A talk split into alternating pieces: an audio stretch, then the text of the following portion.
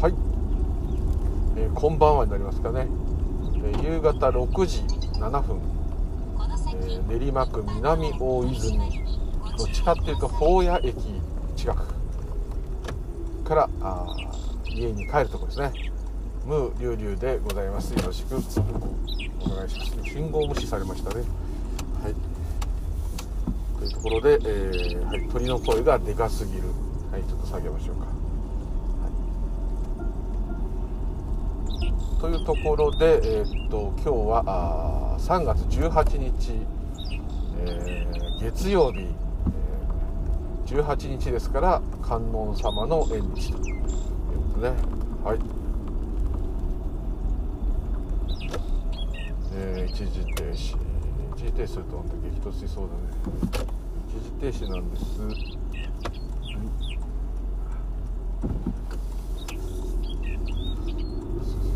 すいませんありがとうございますはいちょっと、えー、大通りに出るまで。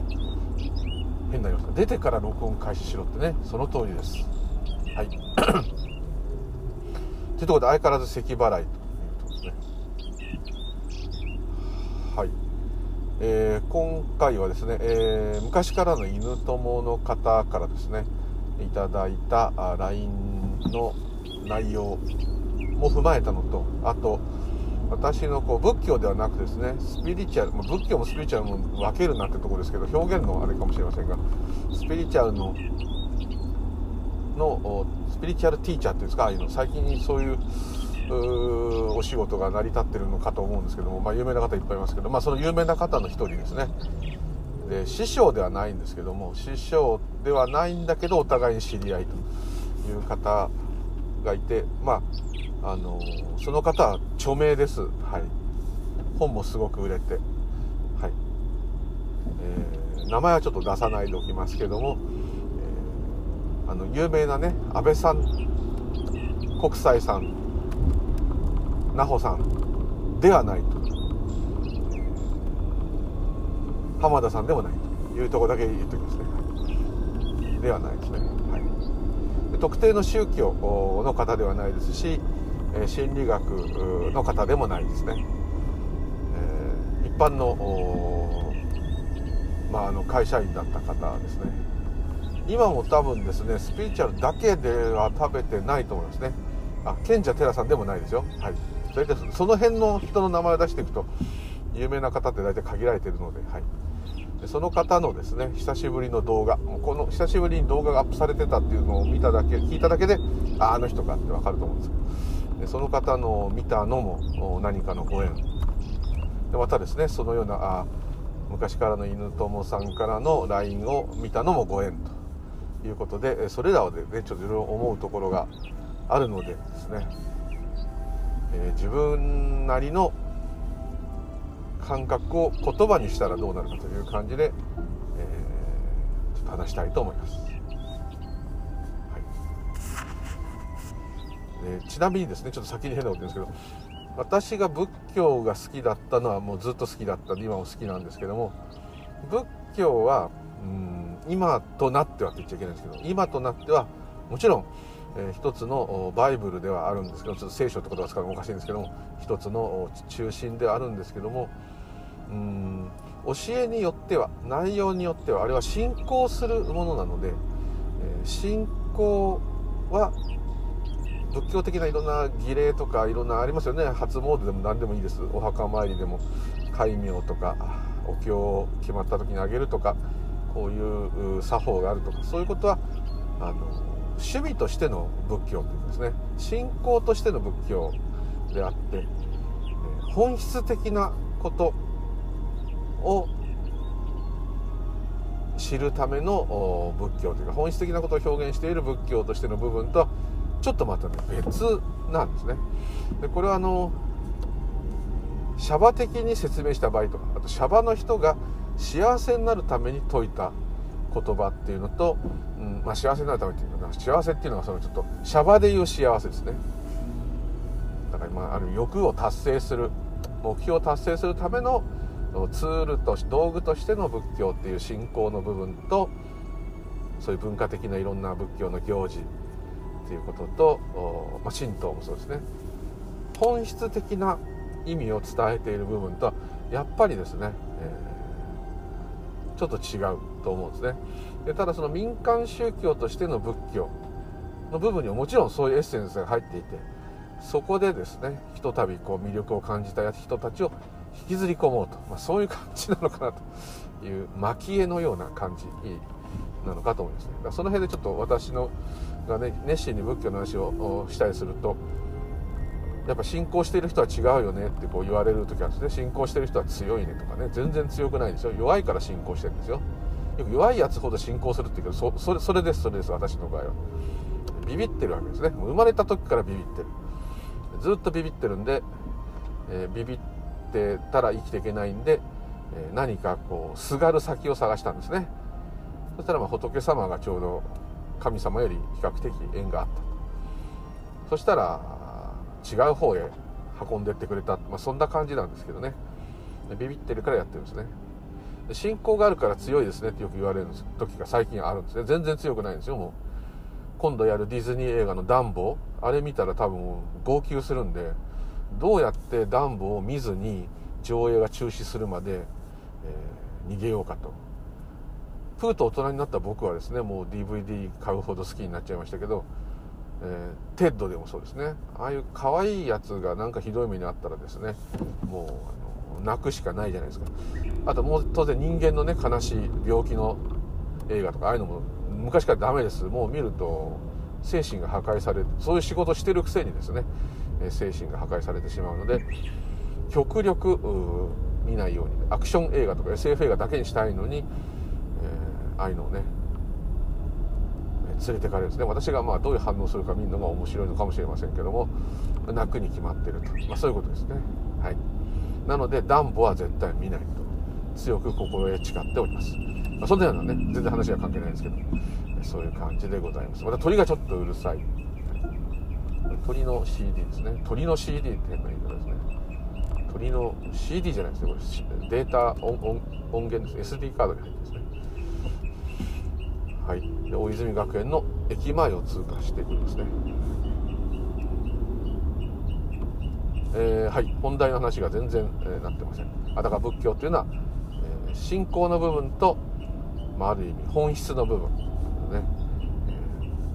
えー、もう元の原型をとどめないぐらい変化してますんでどの古い宗教もそうなんでしょうけども、はい、尾ひれがついたどころかですね。もう尾ひれでできていると。いうぐらいになってますんで日本においてはもうお葬式のため死んだ後のための宗教みたいになっちゃってる傾向ありますよね。そのくせ川崎大師に行く人もいるんでねこう変わってるなと思うんですけどね、はい、まあいいんですけどね。えー、そういう状態でございます、まあ、師匠のですね。師匠じゃないんだ。スピリチュアルの知り合いのでもまあ先生っていう先生ですね、えー、ちょっとその前言った不思議な体験をした直後にですね、えー、最初に会ったのはあの有名なマスター浜田さん。あの人に、えー、あの人京都出身なんでね私の親戚京都メインなんでえ話が合うっていうことであの人は東京来てる時にねちょっと2度ほどお会いしてですね、えー、いろいろ私の体験したこととかいろんな話をしたんですけどもその話をね取り上げてくれたあの人が YouTube でえー、喋ってくれたりいろいろしてちょっとまあご縁のある方なんですけどその方とはまた違う方なんですけども、えー、有名な方ですね。かなり本が売れて でその方のとちょっとね Facebook の前にですねちょっとお会いしてちょっとだけ喋って一緒に食事をしたことなんですね、まあ、大勢でしたからねなんですけど。で私の体験に非常に興味を持っていただいてそれだよそれですよそれですよっていう話をしてたんですけどもその人が解説今回ね解説してたのはあのスピリチュアルで大流行の non-duality ですね。 non-duality。2つじゃないですね。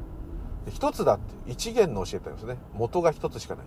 これはヒンズー教もそうなんですけどもヨーガもそうですね。インドの古い思想ですね。今もヒンズー教はそれです。一元の教え。凡が一如と言ってるんですね。で仏教とそれが混じっちゃってるんですけども仏教はおそらくですね凡が一如ではなくて凡が無。凡がもない。っていうのが仏教の教えだと思います。ただこれがですね他の宗教ヒンズ教とかより一つ一段難しいっていうのはそこなんだと思うんですね。例えば盆が一如。ちょっとこれも難しいですかね。えっ、と。通常の、キリスト教のゴッドもそうかな、もしかしたら仏教でも浄土真宗浄土宗の生阿弥陀仏の極楽浄土または阿弥陀仏という表現している阿弥陀バですね、えー、オンアミリタ定税からですね。これはあのー、あとまあ密教で言えば大日如来。如来様。釈迦はちょっとまた人なんであれですけど。うんそういう根源的なうん命の源っていうのかな。何と言ったらいいんだろう。っていうものはあると。するわけですね。それしかないっていうのがどっちかというとキリスト教もイエス様が言おうとも元はゴッドですよね。で元発端が同じなんで全部ユダヤ教からイスラム教もキリスト教もできているのでまあプロテスタントだろうがカソリックだろうが同じだと思うんですけども根源のその創造主と言ってもいいし言わなくてもいいけどその根源的な何か大元のものがいると。それが大きい一つの命と言ってもいいですね。宇宙活動と言ってもいい。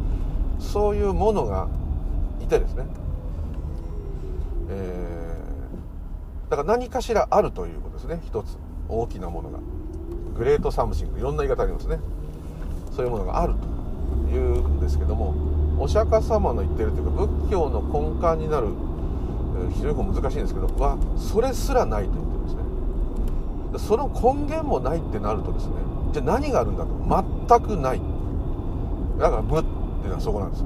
無っていうのはあのちょっとまたね前前の話とダブっちゃって申し訳ないですけど仏教をなんでこう言っておきたいかっていうとお釈迦様の悟りの内容の一番の部分がねここなんです。ここがごっちゃにされてるとこがあるなってちょっと思ったのと自分が体験したものがまあうん偉そうに大したあれじゃないですけど、まあ、無無ではあったんですね。無の部分があるっていうか無無なんですね本当は。ここはちょっと説明がね言葉でできないです。これがちゃんとできるぐらいだったらもっと私より100倍賢い人がお釈迦様から2600年も経ってるわけですから誰かがきちっと解説してるはずなんですけど解説できることではないんですね。前も言うとり言葉でパッと言えることであればもうとっくの昔にそんなものは教科書に載ってるはずなんです。それがよく分かんない。昔よりお経はよく分かんない。お釈迦様の言ってることはちんぷんかんぷんだって。それはですねどう説明しても言葉で言えないことを言おうとしてるからなんですね。まあそこまあおいおいいつもの話また戻っちゃうんですけどちょっとあんまりここは長くならないようにすると。ちょっとね他と違うそのお釈迦様の違いっていうのをすごく言いたかったのは、えー、無という部分。この無というのはですねあるというものものがあるとないとか言ってるはいすいません、え途中で電話が入ってしまって、えー、途切れてしまいましたね。はい。失礼しました。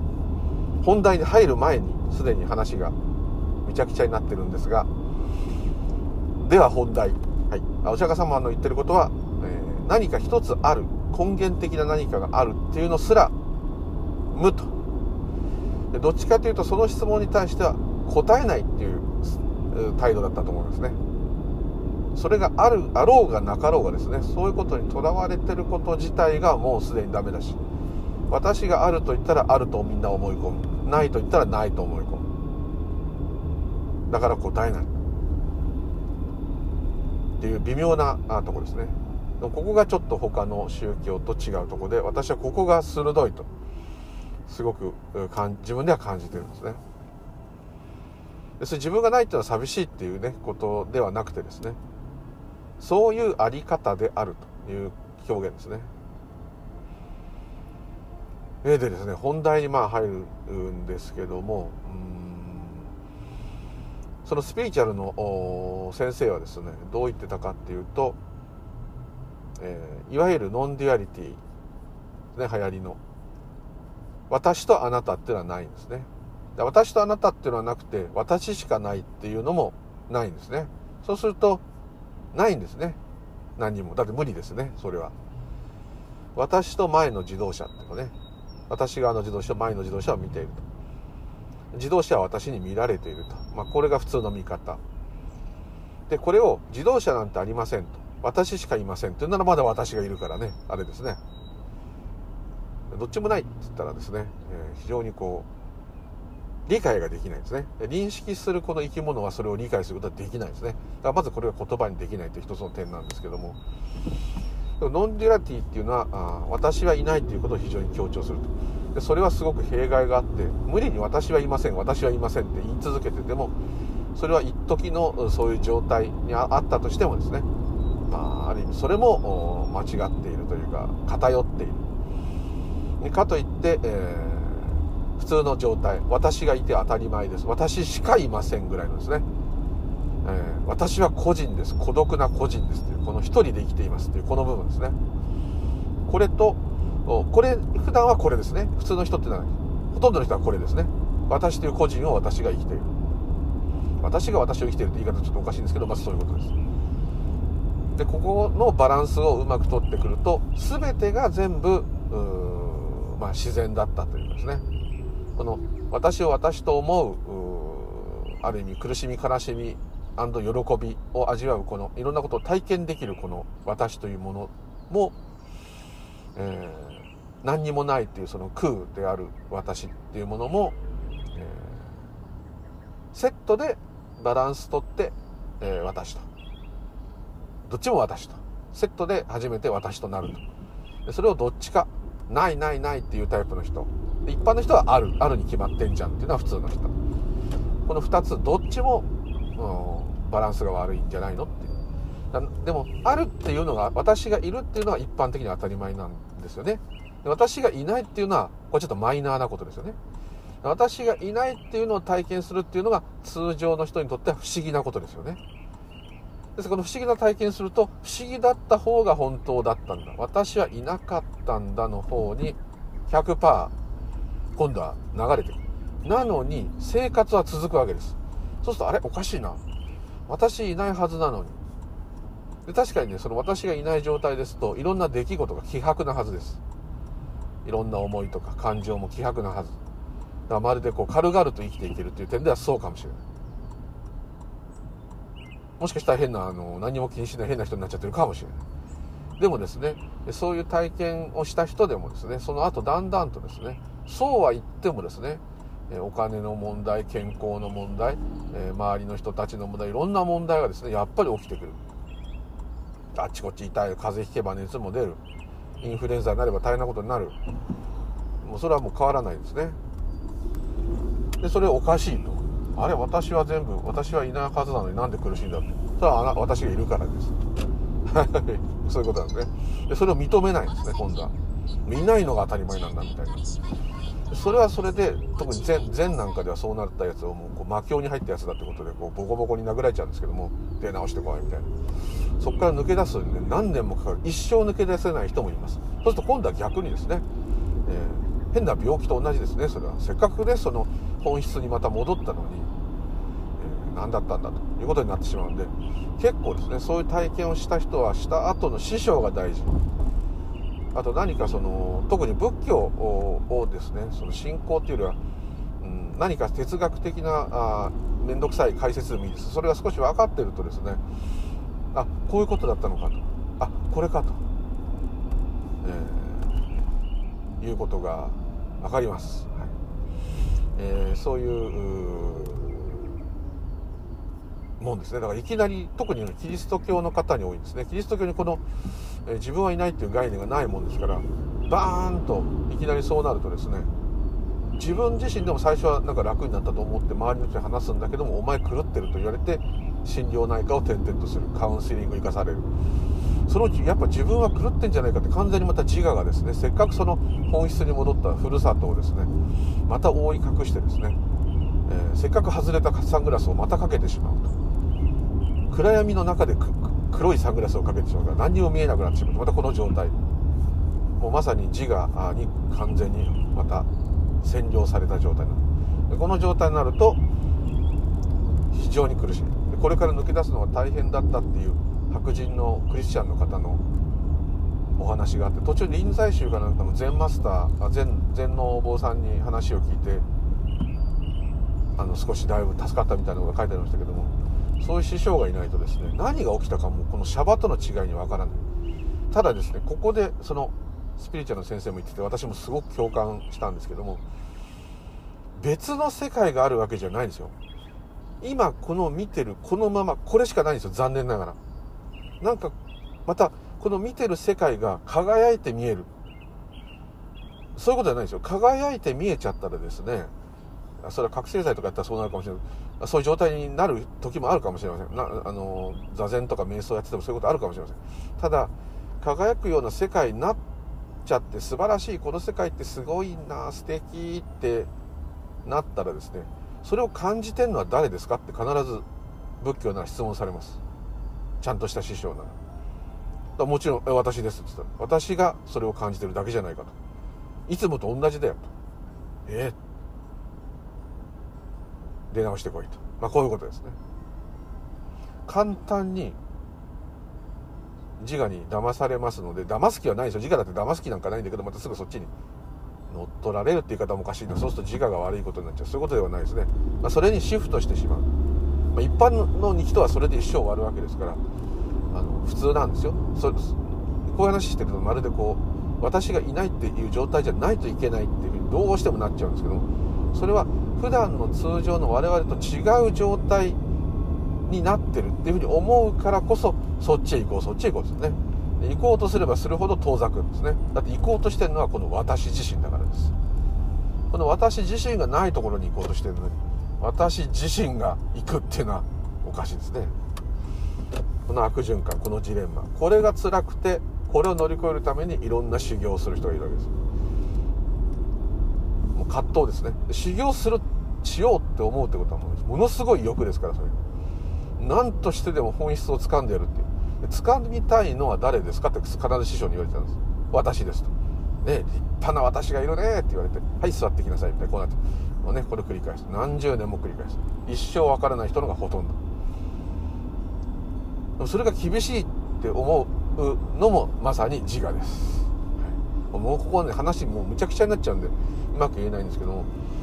で今日その LINE でね、えー、メールいただいた方の話をちょっとすごくお勉強されてる方なんでちょっと若干ね言葉のあれが違っちゃってわからないんですけどもおそらくですね私が言いたい私が感じたのはこういうことですね、えー、スピリチュアルやってる方だとすごいよく使う言葉なんです。特に、えー、と自分の思考観察をしたりとかあと自分の概念を消そうとしたりとかあとは、えーいろんな思い込みトラウマの枠を外していくとかそういう訓練をしてる方は非常によくわかると思います。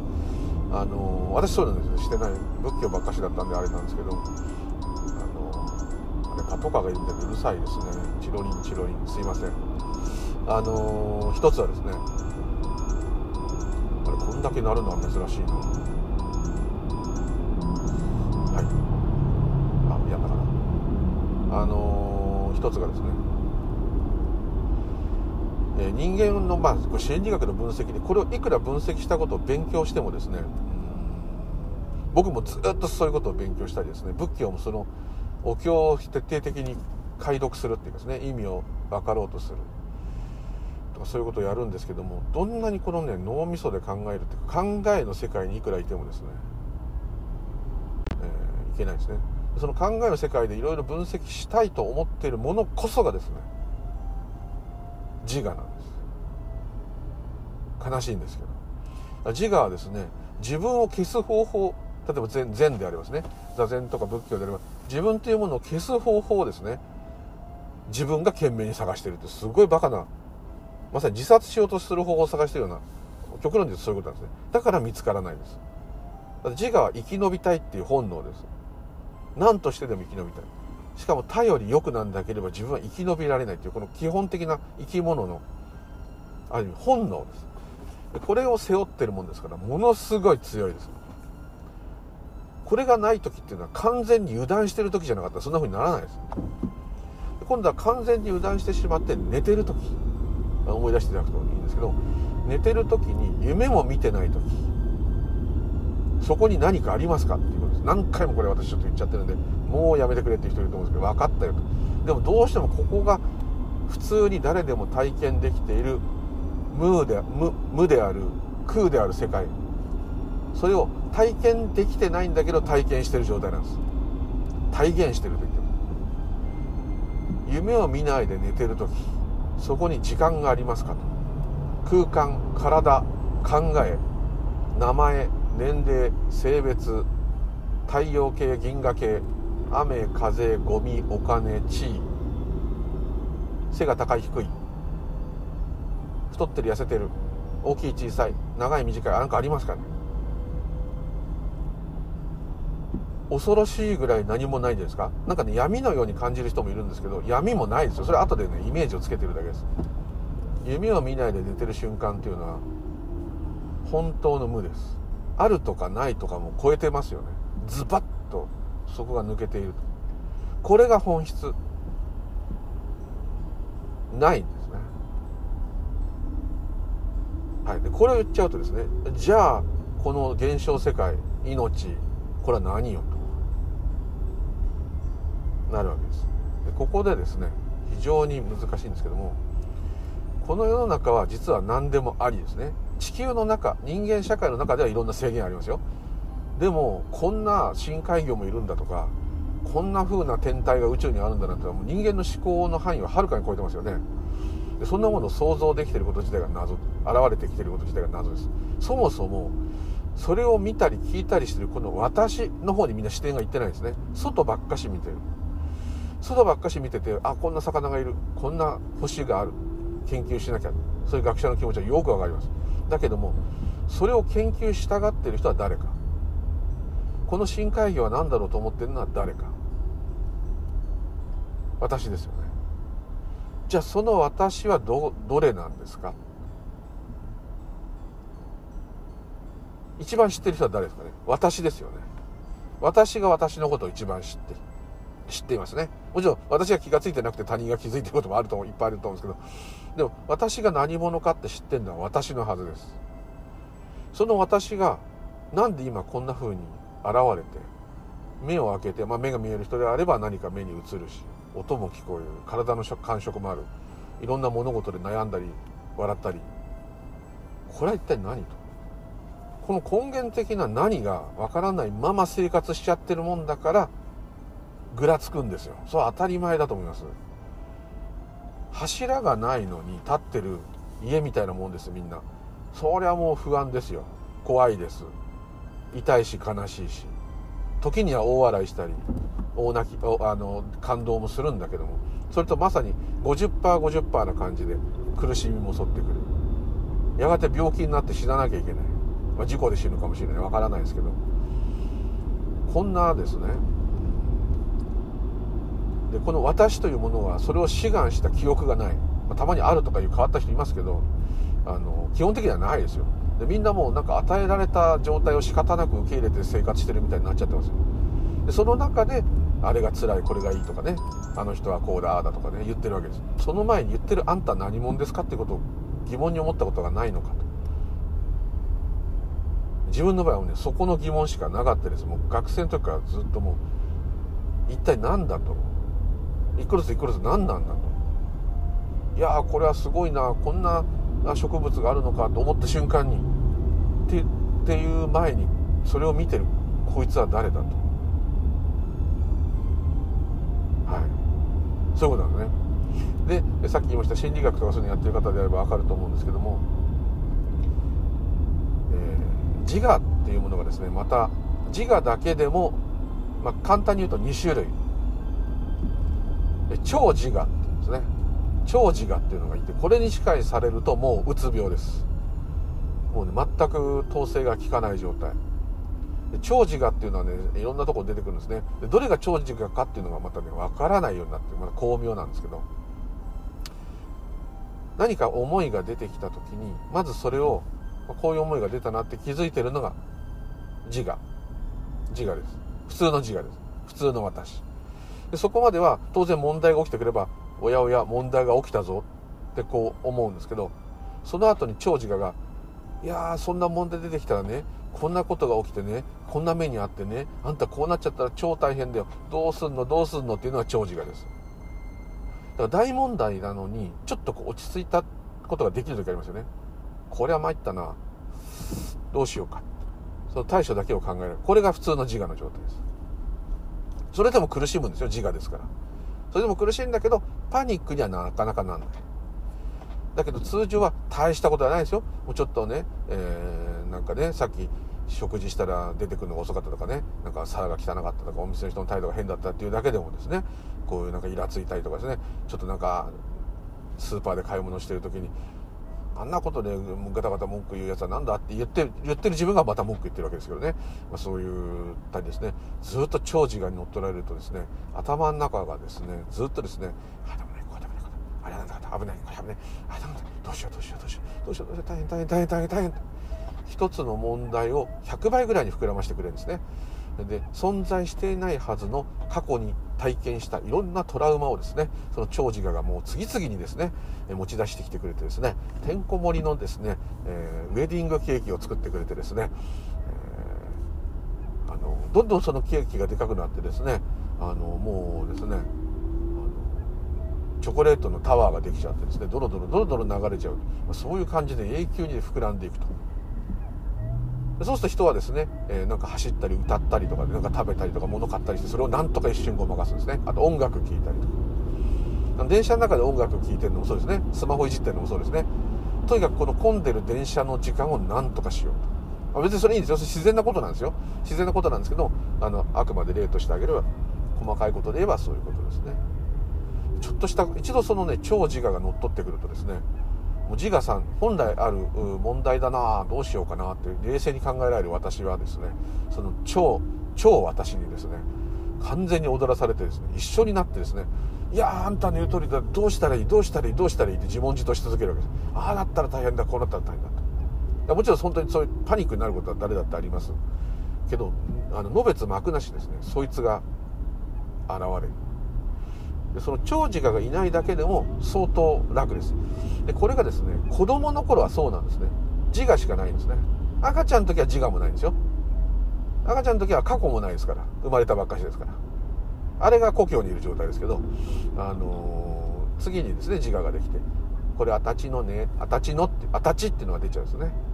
何ちゃんのねって。でもですねいろんな嫌なことがあってもですねその時でスパーンと終わってですねガガガガ寝れるわけです。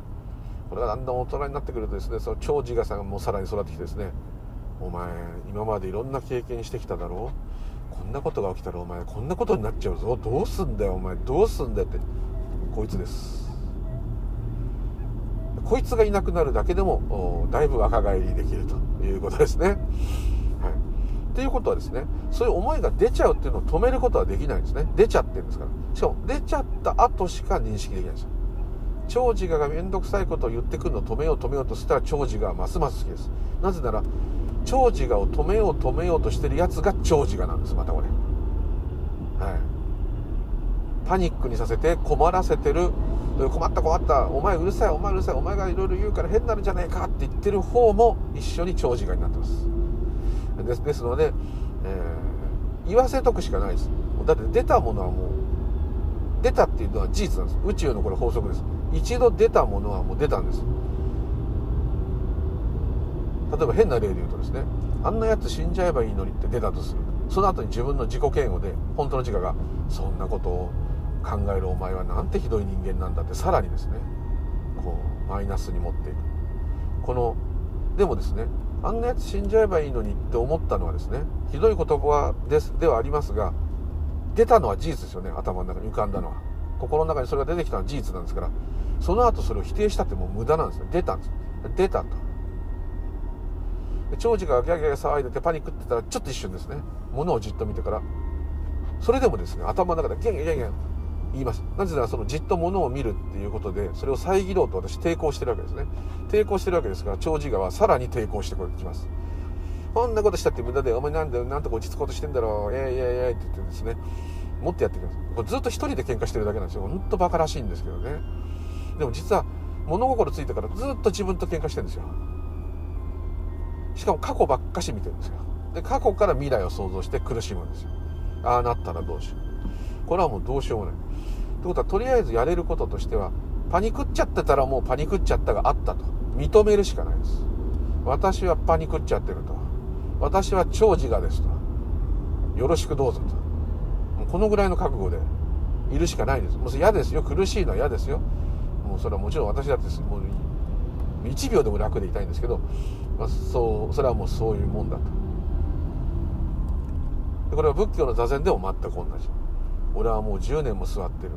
後輩の中ではだいぶそういうの悟ったとか分かったって言ってるやつらがいてなんかもう一通り山を越えた座禅をしてる。俺はいまだに何にも分かんねえ。ずっと座ってる。このまま座禅して何にも分かんないで死んだら浮かばれねえなとかね。そういうふうになってるかもしれません。そうすると多分師匠はですねそうかそう思ってんのか自分は置いてかれててみんながどんどん先へ行っちゃうからあの先輩の手前恥ずかしいのか。じゃあその恥ずかしいと思い思いっきり思いなさいと。恥ずかしいと思ってる自分を認め続けなさいと。俺はダメだっていうことを認め続けなさいと。それをじっくりそこを見なさいと。そうするとですねそれを思うことすらバカバカしくなってくるんですね。変だもうどうでもいいや。ってなった時。ね。座って座禅することによって何かになろう。座ることによって偉いお坊さんになろう。何かを悟って後輩たちを一泡吹かせてやろう。師匠に褒められよう。褒められたい。そういうものが離れる。もういいや。ある意味いじけてるんですよ。いじけてるとすらやめるんですよ。ずっといじけてるんだけどそれすらバカバカしくなる。その時本当にただ座っているっていう時が来る。その時にですね長寿がそして、えー、落ち着いている自我この両方ともが消える瞬間。その時現れてくるのがふるさと本質です。ですから苦しんでる人こそその本質に出会った時はその重荷ですよ。長寿があと自我。この両方ですら重いんですからこれがパーンとなくなったらですね大概の人は嬉し泣きするんですよ。もうただ泣く人います。あと大笑いする人。もうね涙流してずっと笑ってる人いますね。あとクックックってね座禅してたらあんま大笑いして怒られちゃうんでどうしても笑いが止まんなくなっちゃう。そうするとですね師匠が大体すごいとかで分かっててですね「お前ちょっと来い」また座禅が終わったらちょっと後で私の部屋に来なさい。なんで笑ってたんだ？って言ったら「だってこれを笑わなくていられますか?」「そうか。何が起きた?」何が起きたって何もこのままですけどそうか。それがもう答えです。で私はそこで私がいなかったっていう言葉を使っちゃうともう一回座ってこい。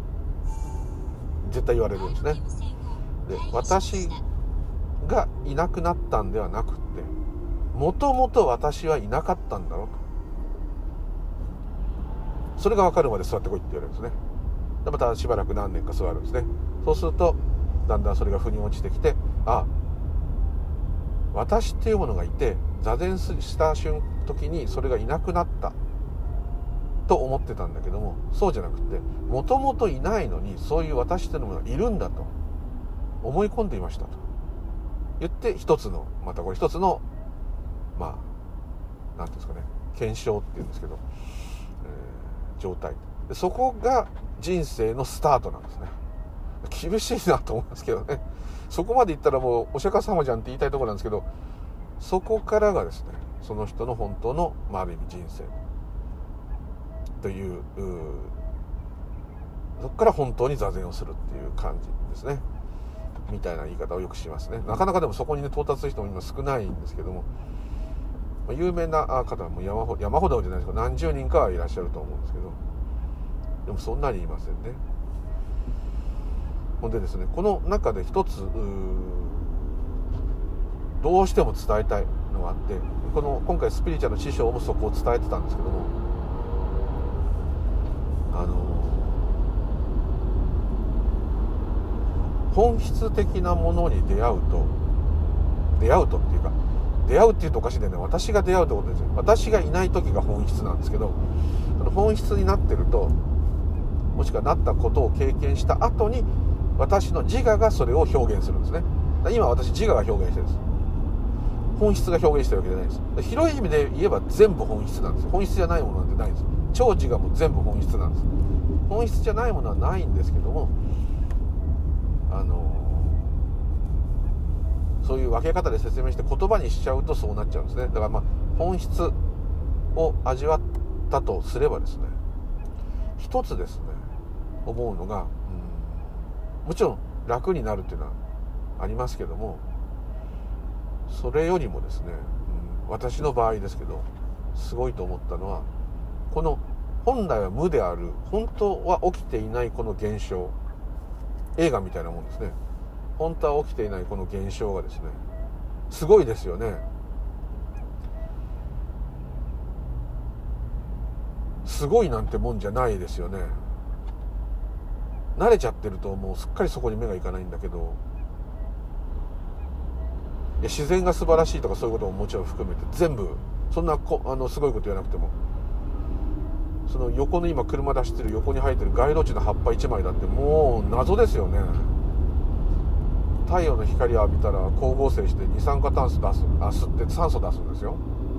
でそれを吸ってうちらが呼吸できるわけじゃないですか。これだけでもですね。どないなっとんねんと。地球回ってんですよ。こんな複雑回帰のですね。複雑すぎて今でも科学者でも何にも頑張っても何も分かんないようなですねこんな凄まじいものがですねもちろんこれは本質的には起きてないとしたとしてもですね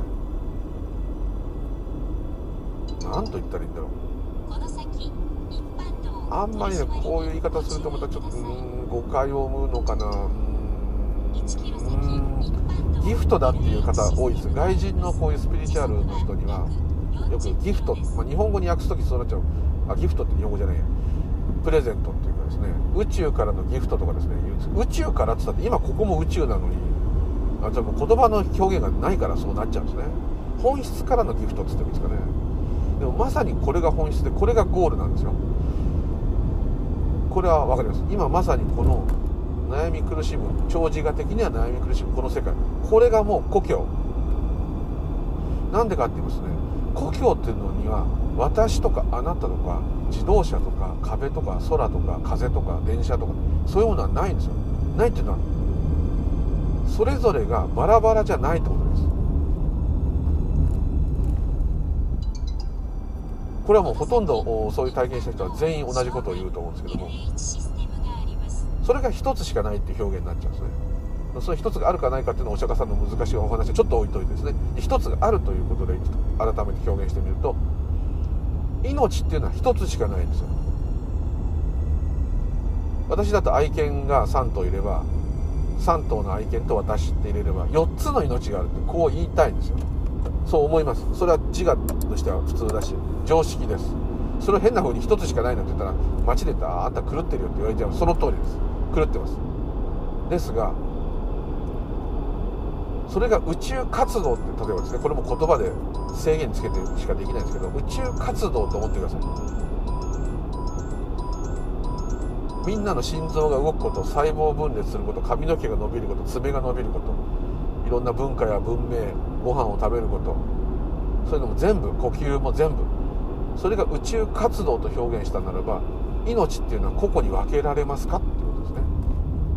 分けられないですよね。愛犬3頭と私この4つの命も宇宙活動っていう意味で言えば1つですね。死んでいくもの生まれてくるものがあったとしても1つです。ふるさとから見れば私が死のうが生きてようが愛犬が死のうが生きてようが日本があろうがなかろうが宇宙活動としては見ればそこに意味が全くないんですよ。いい悪いも何もない。ただひたすらに膨張したり縮んだりしてるだけ。細胞と同じで伸びたり縮んだり伸びたり縮んだりして。伸びたり縮んだりが止まるとあの、まあ、死ぬという活動が停止してただの物質になってしまう。ただの物質っていうのも命なんです。だからこの命っていう宇宙活動という点では言えばですねなんか生き物だけが命があるっていうふうに思うんですね。自動車には命がない。鉄には命がない。石には命がない。風には命がない。自分が体験した感じではそういうことじゃないです。それの境もないんですよ。なので、えー、普段そうは思えないんですけどゴミも、まあ、汚い排泄物も排泄物だってねバクテリアの塊ですね。生き物だらけですけど LED 電球もあんまあんまりね人間っぽくない生き物っぽくないものに一体探してるんですけどね。瀬戸物もコンビニの弁当の入れ物もタバコの吸い殻フィルターも海の砂一粒ももっと言ってしまう放射能。放射能なかったら逆にやばいですから宇宙は。全てがですね同じ活動同じものなんですね。でこれが私自分ではですね一番強烈に感じました。この私と思ってた、まあ、肉体と思ってます。この肉体と心でこれとですね普通に吹いてくる風これが全く同じものなんですね。何度も同じ話だって本当申し訳ない恐縮なんですけどこれがねものすごい強烈なインパクトでもうガーンって体にももう脳天しびれるっていう感じで入っちゃってるもんですから。なんか槍が刺さったかのようなその代わりですね何かの疑問が解けた喜びがあるんですブワーッとこう頭をグーッと締めてたものがパーッと取れるようなですね。すごい理解この世の中の理解っていうのがなぜか入ってる。ただ口で説明はできないです。だこういうことなのか。ものがあるものがない。色即税空空即税式この般若心経の基本的な意味。これはですねものすごくうまく表現してると思います。言葉だったらあれが限界。ただ自分がずっとそれを恋焦がれてたんですね。色即税空空即税式これを知りたい。これ仏教と誰でも思うと思うんですけどいろんな本も読んでずっとそれを思ってきました。般若心経1日最低でも2回はあげるけどそのあげてる時もいつかこれをこの知恵が欲しい般若の知恵が欲しいってずっとね実はこれも欲です。思ってたんですね。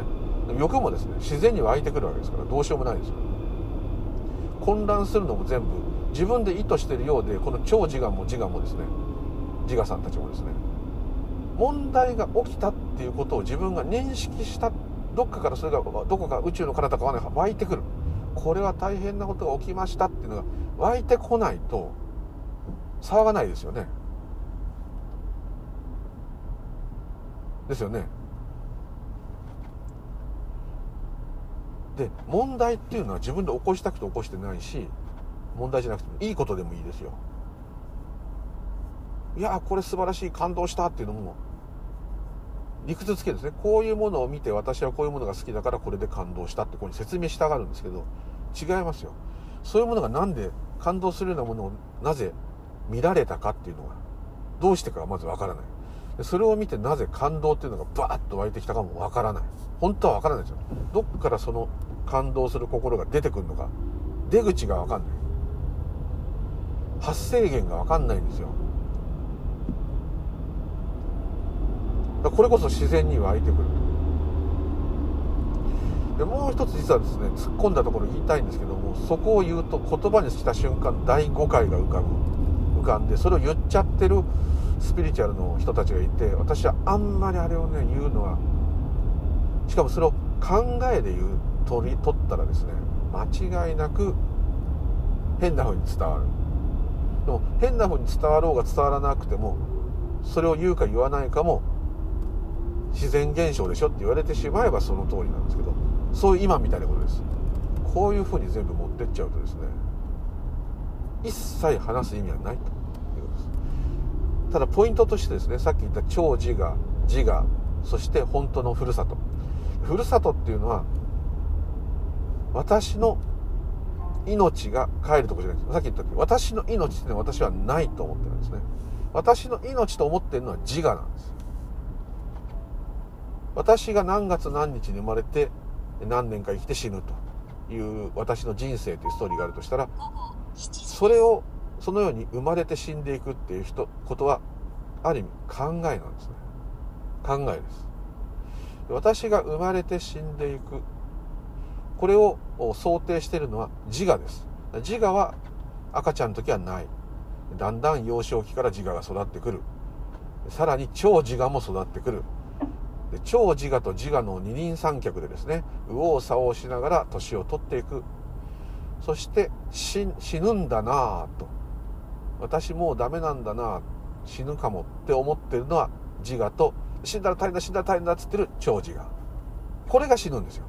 本質は死なないですよ。だって生まれてないですから。生まれてないし死なないですよ。本質っていうのはだから命魂って言ってるのは私の感覚ではそれは自我のことです。本質はさっき言った本当はなあの空だというのはやめてですね。一つだとすれば一つしかない宇宙活動って言い方で一つしかないんです。ってことはもともとあったんです。もともとあってあるものが生まれたり死んだりしません。でその LINE で書かれた方の言う通りだと一つ思うのが意味をあえてつけて説明しようとすればですねじゃあなぜこんな苦しんだり笑ったりする体験があんのっていうのはですね仏教の言う昔から言ういろんな悪号が集まったとかそういうそれはね後の仏教の話なんですね。そういうことではなくてですねそのおっしゃられてた LINE でおっしゃられた友達の言ってる通り無ではですねこれじゃまるで人間みたいな言い方になっちゃうけどそういう言い方しかできないですね。言葉っていうのは自我が言葉イコール自我ですからね。本質的には言葉なんてないですから。ほんなら人間が勝手に使ってる自我ですから。自我の言葉ですから。言葉イコール自我ですから。考えですから。それは置いといてですね。普通にもう言葉で言うしかないんですけども無や空しかなければですね。無っていうのはその寝てる時の先夢を見ない状態。それが宇宙の本質だとしたらあんまないままで終わりですよ。だってないんですから。全くない。ないっていうこともない。ね。でも何か現象を起こすとしたならばね。夢。だから無が夢見てるなんていう人いるんですね。宇宙が夢見てるんだって。それがこのシャバなんだっていう人いますね。一つのまあ表現の仕方。だと思うんですけども。何かしら体験をするっていうものを持たないとですね。何にも起きないです。本質はやっぱり起きてないんだけども。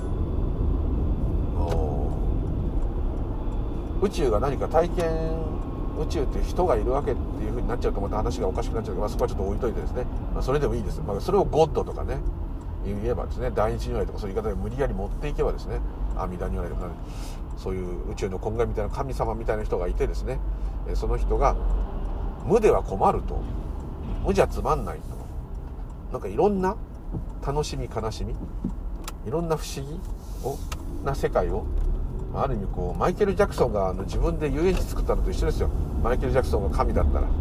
ほんでそれをこう、まあ、味わったりして。で無から見ればですねあの完全に無っていうのは自由なんですね。自由っていうのは自分勝手にできるっていうこと自分に都合のいいことばっか起きることが自由って皆さん言ってるんですね。そうじゃないです。自由っていうのはどんな残虐なこともひどいことも逆にとんでもない奇跡的な嬉しいことも全部存在できるから自由なんですよ。あの自由ってなんかその自由になりたいって言ってる人は違うんですよ。自分の思い通りになりたいって言ってるんですね。それとそれは自分勝手って言うんですね。自由っていうのは違うんですよ。何でもありです。自分に不都合なことも50-50で起きるってことなんです。だから宇宙っていうのはあの自由なんです。嫌なこともめちゃくちゃ人間として考えられないひどいことをする人もいっぱいいますね。もしかしたら自分だってそういう風なことになっちゃうかもしれないですよ。昔言われました。目の前でお父さんお母さんを昔ですからね。ロシア兵がやってきてですね。まだあのアメリカとロシアが喧嘩してる頃ですね。あのマシンガンであんたの身内を全部皆殺しにしたと。でロシア兵のマシンガンは弾切れだと。あんたの手には新品の弾の入ったマシンガンがあってさあどうするってじいさんに言われたんです。俺はもう速攻で、まあ、まだ小学生かなんかでしたから。もうそのマシンガンでロシア兵を撃ち殺すと言ったんですね。だそれで戦争になるんだよって言われて。すごく辛いけどそこで勇気を持ってマシンガンでを捨てなさいそれであなたはものすごい悲しむかもしれないがあの戦争は回避できる。喜んで死になさいって言われたんですね。でそんなの嫌だっつったらだからああなたは、まあ、じいさんねそうちょっとねあのすごくそういう後でよく分かったんですけどじいさんの遺品からですね山ほどそういうちょっと悟りの内容を書いたものが出てきてて多分何かをですねどっかで分かった。じいさんが分かったっていうのは分かります。でそれをいくら親戚に説明してそのじいさんが残したノートとかいろんなのがもういっぱいあるんですよ。もう私と違って勉強家なんで。綺麗な字でですね。山ほどその仏教から道教からもう全部ですね。でこれはこういうことでこういうことだったのか。分かったぞみたいなこともいっぱい書いてあるんですね。であれをきっとね誰かに見せるために書いてるんです。そうじゃなかったらあんな風な書き方しないです。自分のためだけだから。だからで結局あれを読んだの私一人です親戚中で。ちなみにじいさんは6人兄弟したあ6人の子供がいるわけですうちの親父とか。誰も全くそれに興味がない。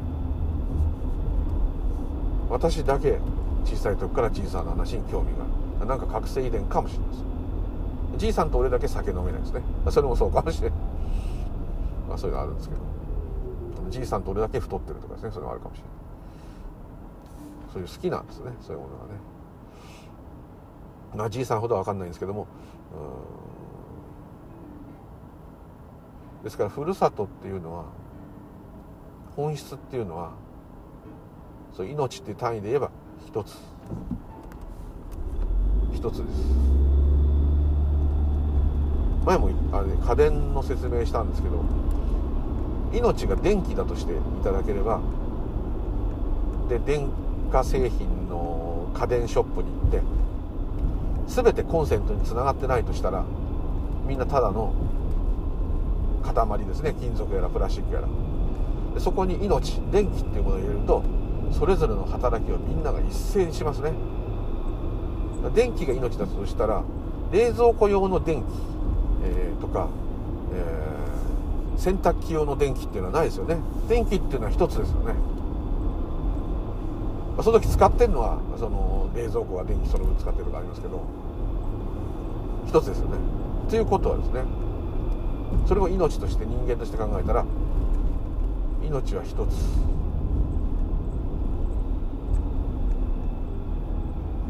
でこれは宇宙の働きそのものですからなくならないなくなれない。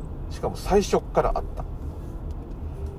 まさに宇宙が一斉に誕生したっていう。の教えてちょっと合ってますね。はい。非常に不思議ですね。譲ってもらいま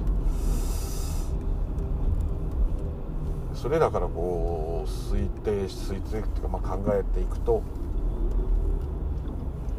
私がいないっていう状態イコール即全てが私になるってことです。そういう言い方する人多いですよね。そういう体験した人は。私がいなくなった途端見るもの聞こえるものもう今までのもの何もかも記憶からもう全て全てが自分だった。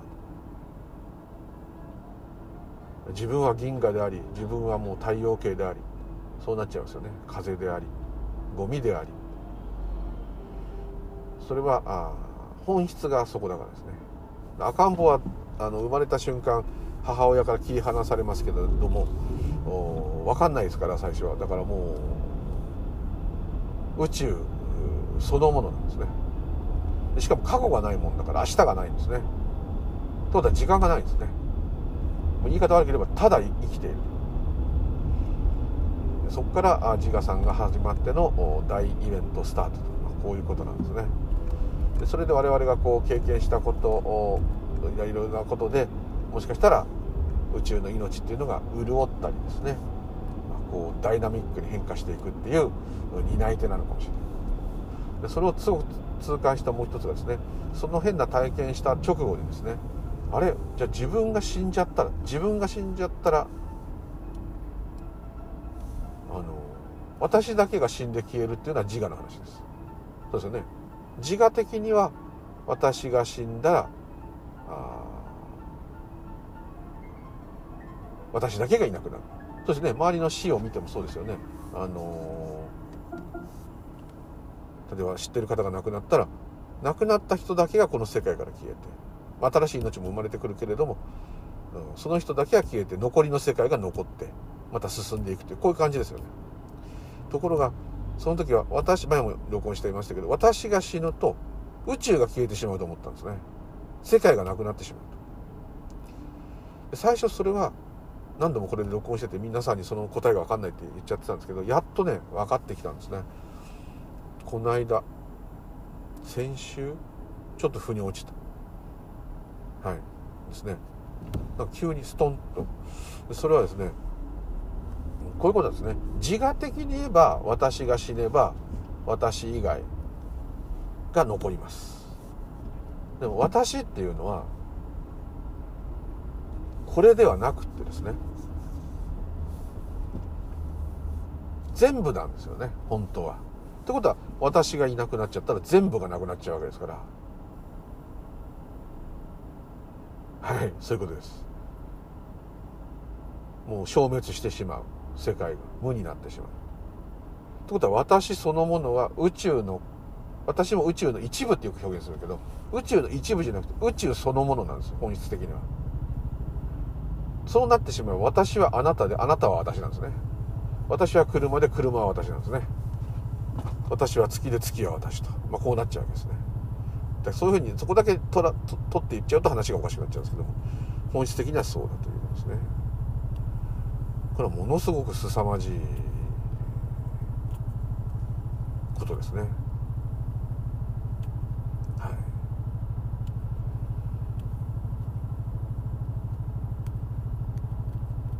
何と言っていいかもう分かんないことですけどワンネスとかよく言う悟ったとか言ってるやつはこれだと思うんですけどね。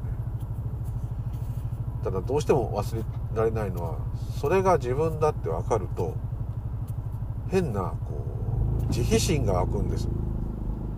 慈悲心ってこう憂いというかですね感謝というかですねこれはもう謎なんですけどもまあ何度もそれも言っちゃってるんですけどここがただ科学的に何か分かったっていうことと違うんですよ。あのありがたいっていう気持ちが出てくるんですよ。自分が存在してることが。すごいことなんだ。ありえないぐらいすごいことなんだ。だからこの凄さはもうどんなあにめちゃくちゃになろう人生だろうがですねもう構わないですよ。でも生きてるだけですごい。生きてるっていう言い方はおかしいけどあのあるだけですごいわけです私っていうものが。いるだけで。いるだけで全部 OK、まあ、いなくても OK なんですけど。その凄さたるやですね。比較するものがないですね。そのぐらいすごい。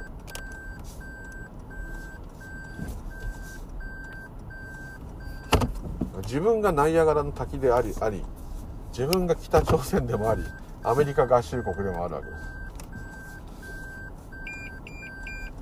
えー、そんなすごいの？そうなんです。ってことは毎日食べてるものは自分ですから共食いしてるってことです。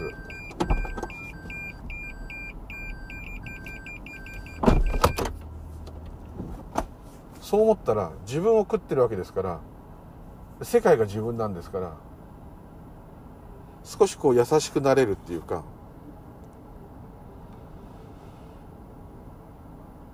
少しこの辛いことばっかしありそうなこのシャバがですね愛おしくなるっていうか。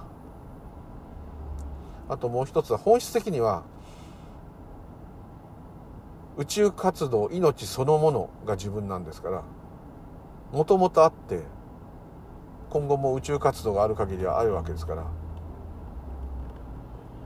そんな人間の言う、まあ、100歳まで生きたとしてもですよ。100年。そんなの宇宙で言ったらまばたきの瞬間ぐらいの時間ですよね、まあ、時間はもともとないんだけど、まあ、自我的に言えばありますから。だから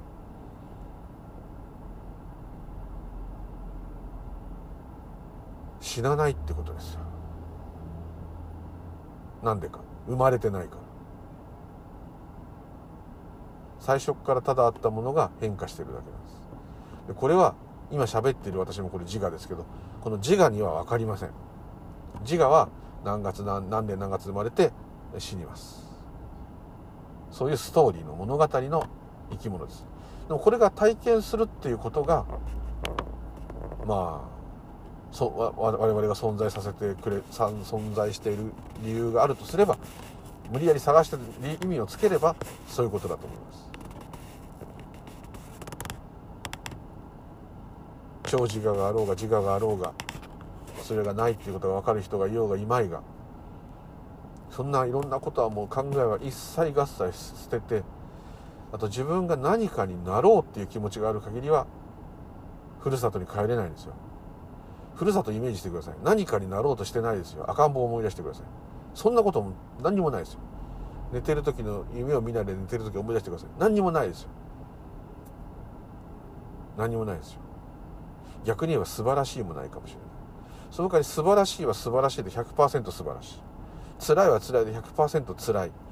それを感じきって燃焼させて燃え尽くす。これが赤ちゃんとか動物とか子供の世界ですね。植物なんてもう100%もう仏様ですね。ただある。もう仰せのままにどうぞっていうね。それでもね植物の中同士では喧嘩してるんですけどね。ここに生えた草をの先に伸びてこいつを日陰にして弱らしてやるとかねそういうの実はやってるんですねあの人たちもね、まあ、生存競争っていうのはすごいんですけどこの競争もですね、